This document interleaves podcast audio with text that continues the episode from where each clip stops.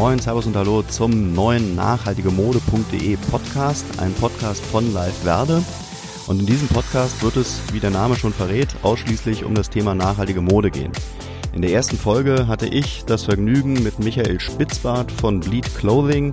Michael ist der CEO und Gründer von Bleed Clothing und er hat in der ersten Folge uns einen Einblick in, ja, in die Welt der nachhaltigen Mode gegeben. Er hat uns erklärt, wie er zum Thema kam, ähm, hat ein bisschen was über seine Gründerstory erzählt und hat vor allem auch äh, verraten, worauf man als Konsument oder Konsumentin achten sollte, wenn man eben nachhaltige Mode kauft. Also ein absolut informatives und spannendes Interview in der ersten Folge des nachhaltigemode.de Podcast. Und so wird es munter weitergehen. Ähm, interviewen werden ja unter anderem ich und unsere Praktikanten ähm, die CEOs eben von nachhaltigen Modelabels. Ähm, wir werden aber auch selber recherchieren, werden versuchen, euch ein paar Statistiken und Bewegungen im Bereich der nachhaltigen Mode vorzustellen, sodass ihr, wenn ihr am Ball bleibt, ähm, hier wirklich spannende News eben zum Thema Eco-Fashion erfahren werdet. Wir wünschen viel Spaß beim neuen Podcast von nachhaltigemode.de.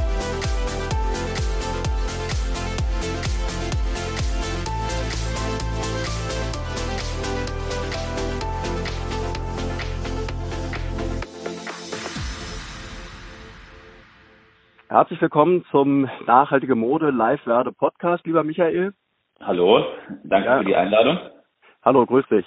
Äh, ja, das ist im Prinzip jetzt die erste Folge des nachhaltigemode.de äh, Podcast, den Live Werde Podcast, den gibt's ja jetzt schon ein bisschen länger und wir haben uns überlegt, dass wir jetzt auch mal äh, die vielen Unternehmen, die in den letzten Jahren und Jahrzehnten entstanden sind im Bereich nachhaltige Mode, dass wir denen auch mal eine kleine Bühne bieten ähm, und wollen dich gerne als äh, Gründer und Geschäftsführer von Bleed Clothing äh, gerne mal äh, vorstellen.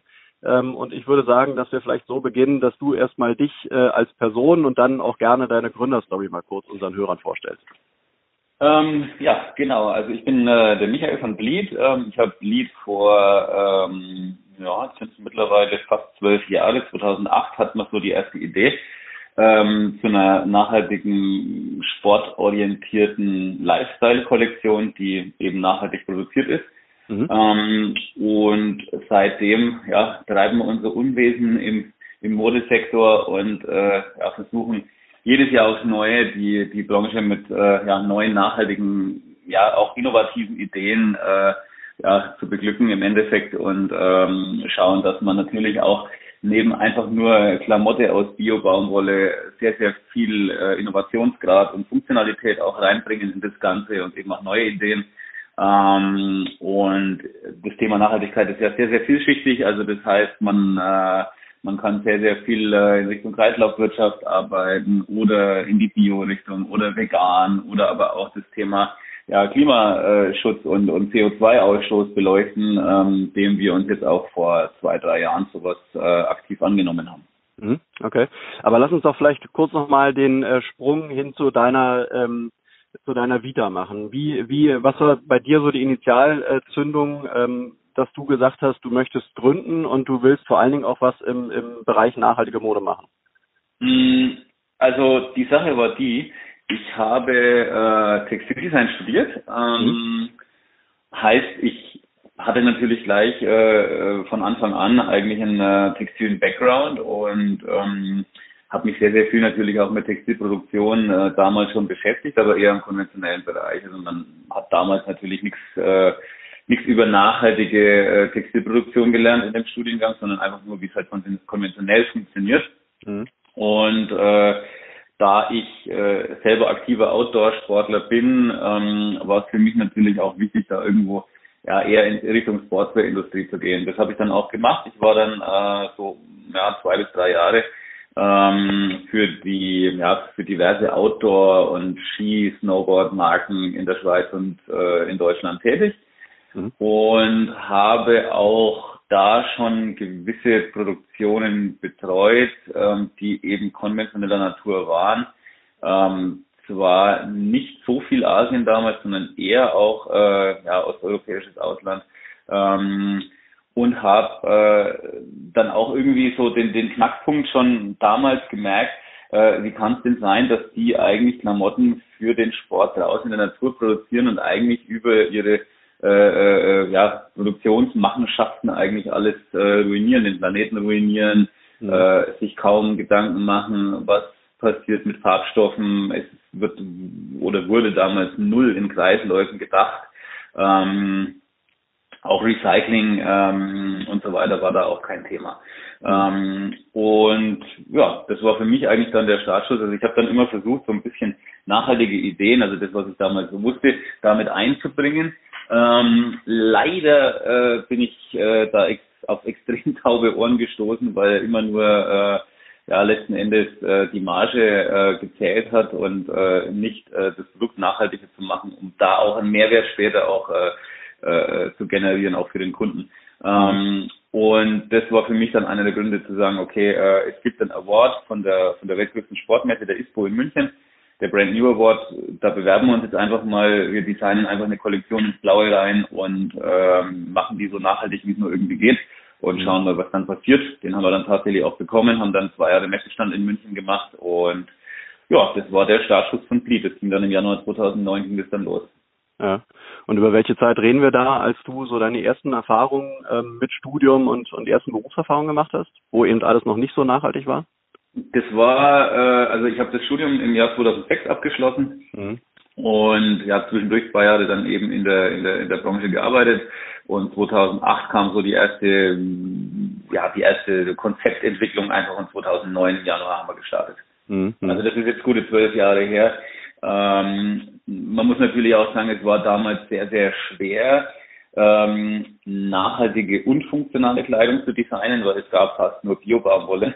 Ähm, und äh, gerade so nachhaltige, ja, ja, wirklich innovative Materialien, die hatten wir wirklich gesucht. Das war die Nadel im Heuhaufen. Und jetzt mittlerweile kann man schon äh, wesentlich mehr aus den vollen greifen. Es gab auch damals nur sehr, sehr wenige Produzenten, die, die GOTS zertifiziert waren in Europa.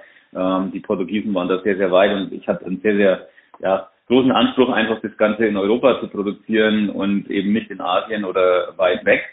Mhm. Ähm, und äh, wir sind jetzt mit der Kollektion bei fast 90 Prozent innerhalb der EU, ähm, worauf ich tatsächlich sehr stolz bin. Mhm. Wie, also wenn du jetzt wirklich im Prinzip so einer der ersten Stunde bist, wie, wie erklärst du dir diesen Wandel von der von der konventionellen ähm, Modeindustrie hin zu immer mehr nachhaltigen Labels, nachhaltigen Produkten? Ähm, wie kommt das? Was würdest du sagen? Also ich denke generell ist auf jeden Fall festzustellen, dass ähm, wirklich in der in der Gesellschaft ein Umdenken stattfindet. Also man merkt es auch in der Sportindustrie ganz ganz deutlich, dass die Leute sich schon mehr Gedanken machen, was sie kaufen und wem sie ihr Geld geben. Das steckt natürlich schon alles noch in den Kinderschuhen. Und im Moment ist es würde ich sagen, eine, eine Core Group, die, ähm, die, die das so verfolgt, aber auch gerade von den, von den jungen Leuten, ähm, die jetzt so um die 20 sind, ähm, kommt sehr, sehr viel Drive in das Ganze rein. Und die ziehen teilweise natürlich auch Ältere mit sich so. Also man merkt es schon, egal ob das jetzt im, im, im Food-Bereich, im Kosmetikbereich oder auch im Modebereich sind. Also ich sehe die drei Bereiche so ein bisschen zusammen auch, ähm, weil das einfach, das sind Konsumgüter, die man eigentlich immer wieder aufs Neue konsumiert. Und gerade bei den drei Bereichen macht man sich mittlerweile schon mehr und mehr Gedanken, äh, was das für einen Impact auf äh, Natur und Planet hat. Mhm. Wie habt ihr oder was war bei euch so die, was waren die ersten Produkte, die ihr auf den Markt gebracht habt und was war so äh, das erste Konzept, was ihr euch überlegt hattet, ähm, womit ihr dann im Prinzip nachhaltiger wart als die anderen? Ähm, also wir waren von Anfang an schon sehr äh, ja, ausgefuchst, sag ich mal. Also das heißt, wir haben ähm, eben nicht nur Hoodies und T-Shirts gemacht aus Bio-Baumwolle, das wäre uns zu einfach gewesen. Wir haben uns auch damals schon in der ersten Kollektion an äh, Jeans und Funktionsjacken herangetraut, ähm, was äh, extrem schwierig war. Ähm, es gab auch damals nur einen Hersteller, der recycelte Stoffe gemacht hat ähm, für so Funktionsjacken mit Membrantechnologie. Ähm, und ähm, ja, auch Jeans waren ähm, ja natürlich von den Mengen enorm. Mhm. Man muss ja da immer äh, ja, ein paar tausend Meter von dem Stoff abnehmen. Mhm. Ja, und für den Startschuss war das schon sehr gewagt, auf jeden Fall. Mhm. Und mittlerweile habt ihr euch äh, auf welche äh, Linien ähm, fokussiert? Ähm, ja, also tatsächlich ist es immer sehr, sehr schwer, bei uns äh, so eine, eine Produktgruppe auszumachen, die, die äh, äh Fokus ist. Also gerade jetzt auch im, im, im Winter sind es dann Winterjacken, wo wir ein bisschen mehr Fokus drauf haben. Im Sommer kann es dann aber auch mal die Bademode sein, gerade jetzt, wo es so mhm. heiß ist. Ähm, also wir sind sehr, sehr breit aufgestellt. Also bei uns kriegt man eigentlich von Kopf bis Fuß alles. Also bei uns kriegt man von ja, Schuhe über Socken, äh, äh eine große Jeans-Kollektion, ähm, aber auch Oberbekleidung und natürlich auch das, äh, ja, die notwendigen Textilien auch für den Sport. Mhm. Ähm, also wirklich fast alles. Ähm, das Einzige, was wir im Moment nicht machen, ist Unterwäsche. Das überlassen wir den anderen. Da gibt's genug. Und ähm, keine Kinderbekleidung oder Babybekleidung. Auch da sind wir raus. Aber ansonsten für ja, Erwachsene gibt's bei uns eigentlich alles Mögliche in Recycling, in äh, äh, ja, Zellulosefaser, in äh, Hanf, Leinen, also auch die, die Materialbandbreite ist bei uns sehr, sehr groß. Ähm, mhm. Viele auch vegane Alternativen, Cork, dann haben wir diese Chakroki Paper Geschichten, also das heißt, das ist ein äh, recyceltes Altpapier mit einer gepressten Lederstruktur, ähm, aus dem wir äh, Geldbeutel hauptsächlich fertigen. Also das ist äh, wirklich eine ganz, ganz große Bandbreite auf jeden Fall. Okay. Ich stelle mir das aus unternehmerischer Sicht extrem schwer vor, so viele Produkte anzubieten. Die muss man ja auch irgendwie alle ähm, entwickeln? Also ähm, entwickelt ihr die Produkte auch wirklich selbst oder seid ihr mehr Händler? Also wir sind tatsächlich äh, eher Entwickler tatsächlich. Also okay. Also wir haben ähm, ein Entwicklungsteam, das besteht aus äh, ja mittlerweile vier Personen. Aha. Und ähm, ja, also die Lieferanten, die wir da aufgebaut haben, mit denen wir das auch zusammen entwickeln und auch die Produkte, die wir da machen, die sind mhm. natürlich schon über die Jahre einfach gewachsen. Also ob das jetzt die Jacken sind, Jacken sind ja sehr, sehr komplex, gerade Winterjacken mit, äh, mit so einer Füllung, mit so einer wärmenden äh, äh, und auch äh, ja letzten Endes äh, sehr, auch vom Schnitt her sehr, sehr aufwendig. Aber wenn man das einfach mal über die Jahre hin entwickelt hat, ähm, dann ist es nicht mehr so das große Hexenwerk, sage ich jetzt mal, sowas zu, äh, mhm. sowas zu machen. Ähm, kostet natürlich schon auch Zeit, aber ähm, wir haben würde ich sagen, wahrscheinlich mehr Designer und Entwickler bei uns im Unternehmen als Verkäufer. Okay. Das ist so ein bisschen eine andere Aufteilung auf jeden Fall. Aber ich glaube, wenn man den Innovationsgrad so hochhalten möchte, wie Bleed es äh, äh, will, ähm, geht es nicht anders. Okay. Und wenn man jetzt Bleed mal so ein bisschen aus äh, eben aus einer unternehmerischen Perspektive beleuchten will, äh, wie viele Mitarbeiter seid ihr mittlerweile? Magst du was über euren Umsatz sagen, dass man sich mal so ein, so ein Bild machen kann? Äh, ist es ein echtes Erfolgsmodell? Mit welchen äh, Schwierigkeiten und Herausforderungen habt ihr vielleicht zu kämpfen gehabt und vielleicht auch immer noch? Dass du mal da so ein bisschen Farbe gibst, was das, das Unternehmen selbst äh, anbelangt. Also äh, generell sage ich immer Umsatz immer ungern was, weil äh, ja, über, über Geld spricht man nicht, ich. Das ist so, so mein Credo und wir sind auch gar nicht zahlenorientiert. Also das okay. ist bei uns tatsächlich wirklich äh, äh, also wir machen unseren Erfolg tatsächlich an anderen Sachen fest. Also für okay. uns ist es natürlich schon auch wichtig, äh, zum Beispiel bei unseren ja, Wunschhändlern mit reinzukommen. Solche Geschichten, das, das freut uns immer sehr, aber auch äh, ja eher eine innovative Produktlinie äh, zu gestalten. Das ist dann eher für uns äh, der Erfolg. Aber letzten Endes ist es so, dass wir mittlerweile ein Team von 15 Leuten haben mhm. am äh, Standort in Nordbayern und ähm, ja können alle tatsächlich davon leben, von dem Erwirtschafteten mhm. und ähm, beliefern mittlerweile an die 100 Kunden ähm, europaweit. Ähm, also das heißt, wir sind zum einen im Endkundenbereich tätig natürlich über äh, unseren Online-Shop und haben auch einen eigenen äh, Concept Store bei unserem Standort. Plus äh, wir beliefern auch den Einzelhandel. Mhm. Mhm. Also Sporteinzelhandel, Modeeinzelhandel, ähm, und ja, sind auch bei einigen größeren mit äh, gelistet und äh, können so tatsächlich sehr, sehr gut leben. Mhm, mhm. Also die Umsatzfrage ging nur in die Richtung, dass man halt auch mal so ein bisschen als äh, Zuhörer oder Zuh Zuhörerin sich mal ein Bild machen kann, wie gut stehen eigentlich so nachhaltige Modelabels da versus dem dem eben dem normalen äh, Anbieter, ja, die ja dann schon ihre mhm. äh, eben je größer, äh, desto mehr Umsatz, ähm, aber ähm, haben die kleinen und dann eben die nachhaltigen Anbieter, haben die auch eine Daseinsberechtigung und können die auch davon leben? Das äh, es war so ein bisschen die Frage, die dahinter steckte. Aber du meinst, ja. das, das, das funktioniert auch wunderbar. Das funktioniert wunderbar. Also das mhm. ähm, ist eigentlich, also äh, man wird ja oft gefragt, gerade das Thema Nachhaltigkeit und Wirtschaftlichkeit, wie, wie mhm. gelingt diese Gratwanderung? Das ist auch eine genau. Gratwanderung. Also das, das, das, das muss man einfach so sagen. Also äh, wir müssen schon unser Team so ein bisschen ähm, gerade in der Führungsebene äh, äh, darauf hin vorbereiten, sage ich jetzt mal, dass, man, dass bei uns eben nicht die äh, großen Managergehälter gezahlt werden.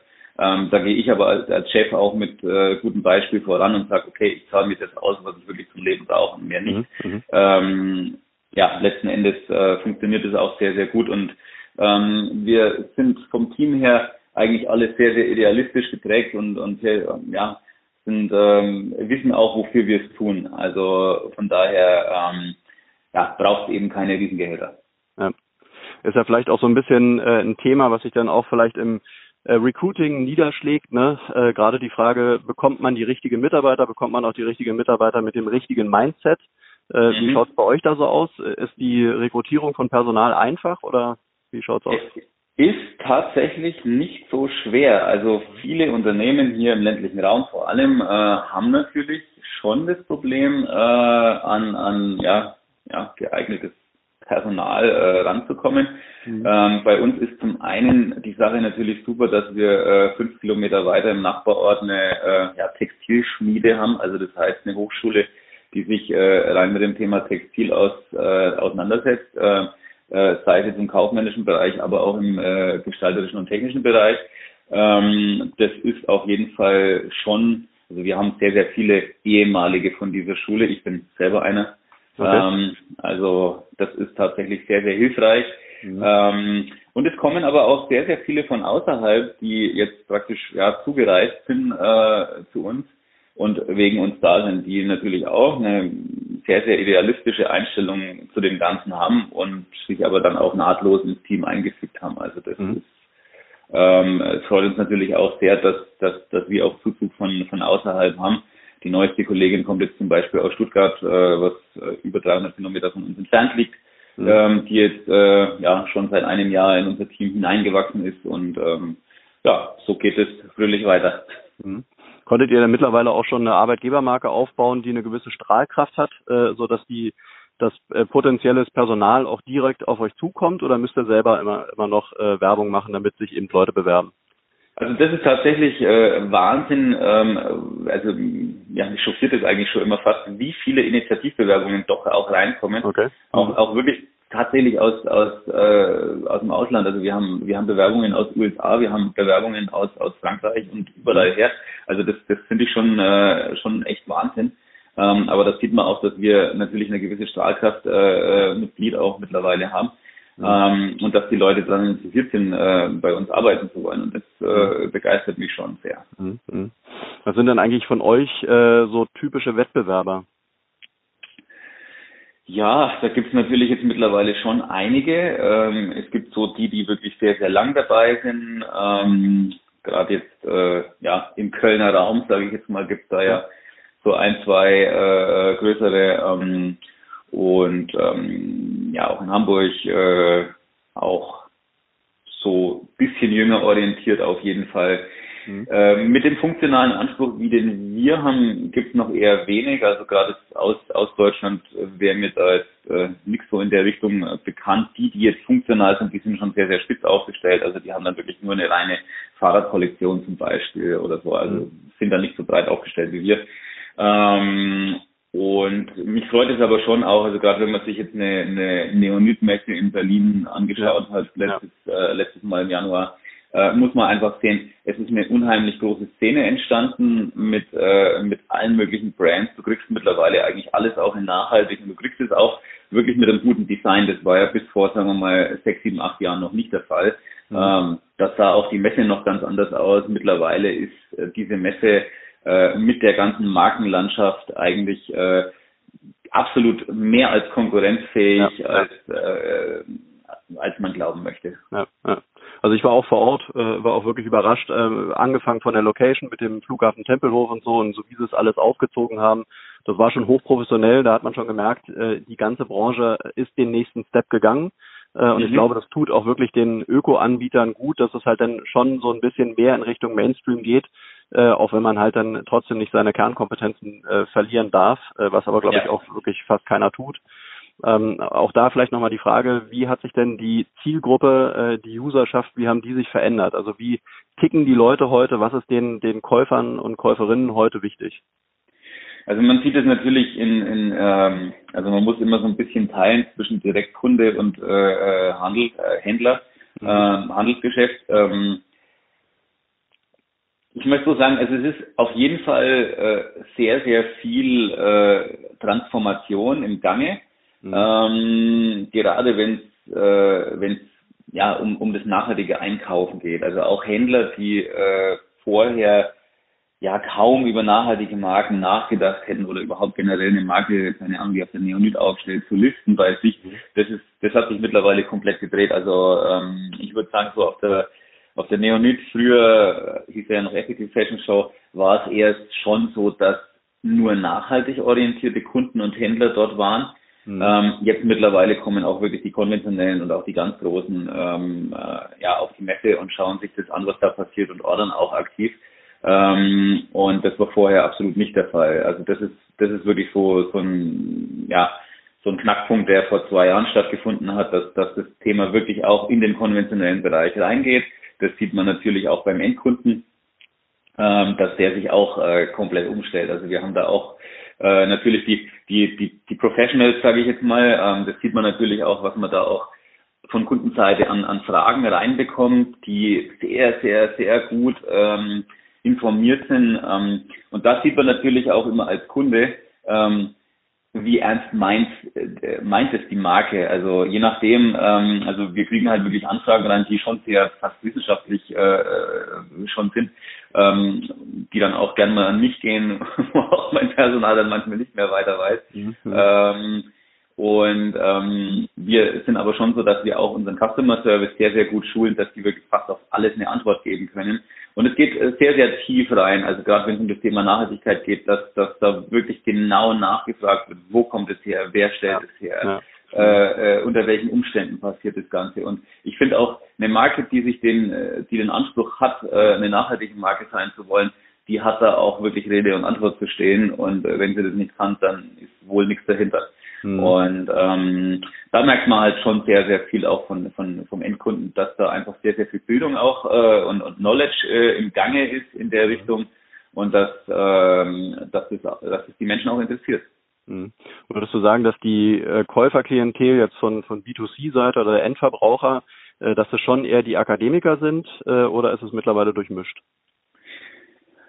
Ja, es ist, also anfangs war es wohl so, dass sehr, sehr viele Akademiker äh, dabei waren. Mhm. Jetzt mittlerweile würde ich sagen, dass es, dass es schon auch äh, ja, ganz normale Teile der Bevölkerung auch sind, die jetzt mhm. keine Akademiker sind. Mhm. Doch, auf jeden Fall.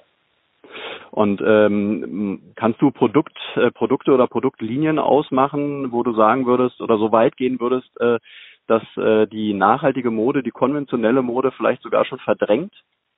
Also wo die Marktanteile mittlerweile so groß sind, dass die wirklich veritabel sind und auch dann eben, wie du sagst, das B2B, die Händler sagen, wir müssen jetzt da was Nachhaltiges reinnehmen, weil die Nachfrage ist so groß, dann, dann müssen wir jetzt einfach reagieren? Also ich glaube, noch ist es nicht so, dass die Marktanteile äh, der nachhaltigen Marken größer sind. Also gerade das große Schreckgespenst der Fast Fashion ist da natürlich immer noch sehr im Gange.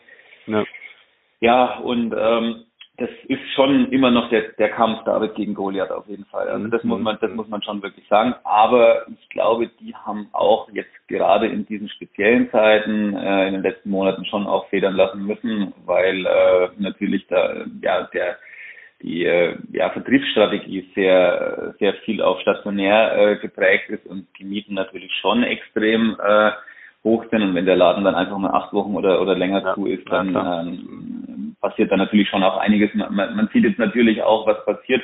Gerade auf Produktionsseite haben die Großen äh, der Fast Fashion äh, äh, Szene da jetzt schon auch ganz, ganz viele Aufträge storniert, auch in Europa. Wir kriegen das auch von von äh, unseren Lieferanten und Nähereien einfach mit und äh, da geht es jetzt schon drum, äh, dass wir ähm, ja unsere Auftragslage auf jeden Fall stabil halten oder vielleicht sogar steigern können, um denen wirklich unter die Arme zu greifen. Mhm. Was könnte man denn machen, äh, um dieses äh, Spiel David gegen Goliath zu, zu drehen, dass, dass äh, eben dann aus dem aus dem David vielleicht mal ein kleiner Goliath wird? Also was, was müsste die nachhaltige Modebranche machen, damit die dann einfach dann doch äh, noch größer werden und ähm, sich da nicht die Butter vom Brot nehmen lassen? Also ich glaube tatsächlich, dass der Prozess eh schon voll im Gange ist und ähm, ich, ich glaube auch, also mittlerweile kommt einfach wieder viel mehr Wertschätzung äh, für das Produkt in das Ganze rein. Das ist natürlich schon die große Challenge. Also wir haben da ja, überwiegend äh, alle, die jetzt in der nachhaltigen Szene sind, ähm, einen irren äh, Aufwand an Kommunikation und Aufklärung äh, äh, ja, tagtäglich äh, ja, zu, zu leisten, um äh, wirklich die, die Kundschaft und ähm, die äh, Bevölkerung auf den richtigen Weg zu bringen. Mhm. Ähm, aber es ist natürlich auch schon ähm, ja, da ein gewisses Interesse da, dass man, also man merkt es ja im Food-Bereich schon ganz, ganz extrem, dass ja. nicht, nicht mehr nur äh, billig gekauft wird und dass mhm. da eben diese Geistesgeil-Mentalität, die in den 90ern entstanden ist in Deutschland ganz extrem, ähm, dass das da auf jeden Fall sich in eine komplett andere Richtung mittlerweile entwickelt. Und das ähm, geht ja meistens so seinen Weg von Food über äh, Kosmetik dann hin zur Bekleidung. Eben genau die Sachen, die man, die man tagtäglich oder, oder sehr, sehr oft aufs Neue konsumiert. Mhm.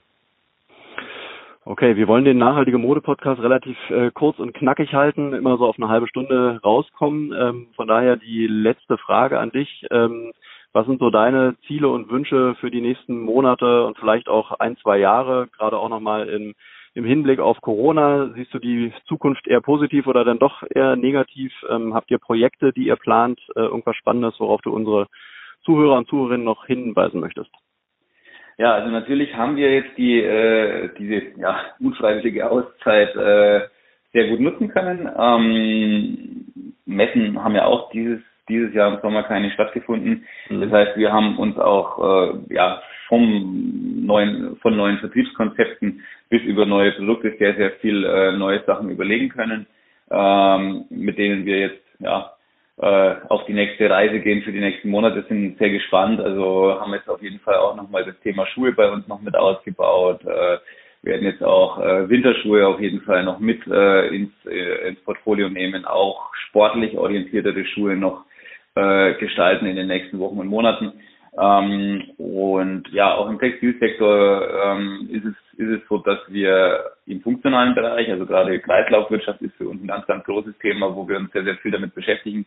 Auch da äh, werden wir auf jeden Fall neue Wege gehen und auch im Denim- und Jeans-Bereich ähm, werden wir noch neue Wege gehen. Wir haben jetzt auch ähm, dieses Jahr das erste Mal eine komplett in Deutschland produzierte Jeans rausgebracht, die äh, ja bei uns im Heimatort tatsächlich sogar gewebt ist. Ähm, und sind da auch sehr, sehr stolz drauf und zeigen auch, okay, äh, wie sieht eigentlich äh, ja, die Tante immer der Zukunft aus, sage ich jetzt mal äh, so. Also das heißt wirklich lokal produziert und aber auch äh, lokal angeboten, lokal verkauft. Mhm. Ähm, und wollen auch dieses regionale oder dieses Thema Regionalität auf jeden Fall in der Zukunft noch weiter ausbauen. Also eben nicht nur global denken, sondern eben auch mal direkt vor der eigenen Haustür. Mhm. Ja, hört sich gut an. Also viele, viele, viele Projekte, die ihr da so plant. Ähm, ich wünsche dir auf jeden Fall viel Erfolg bei all dem.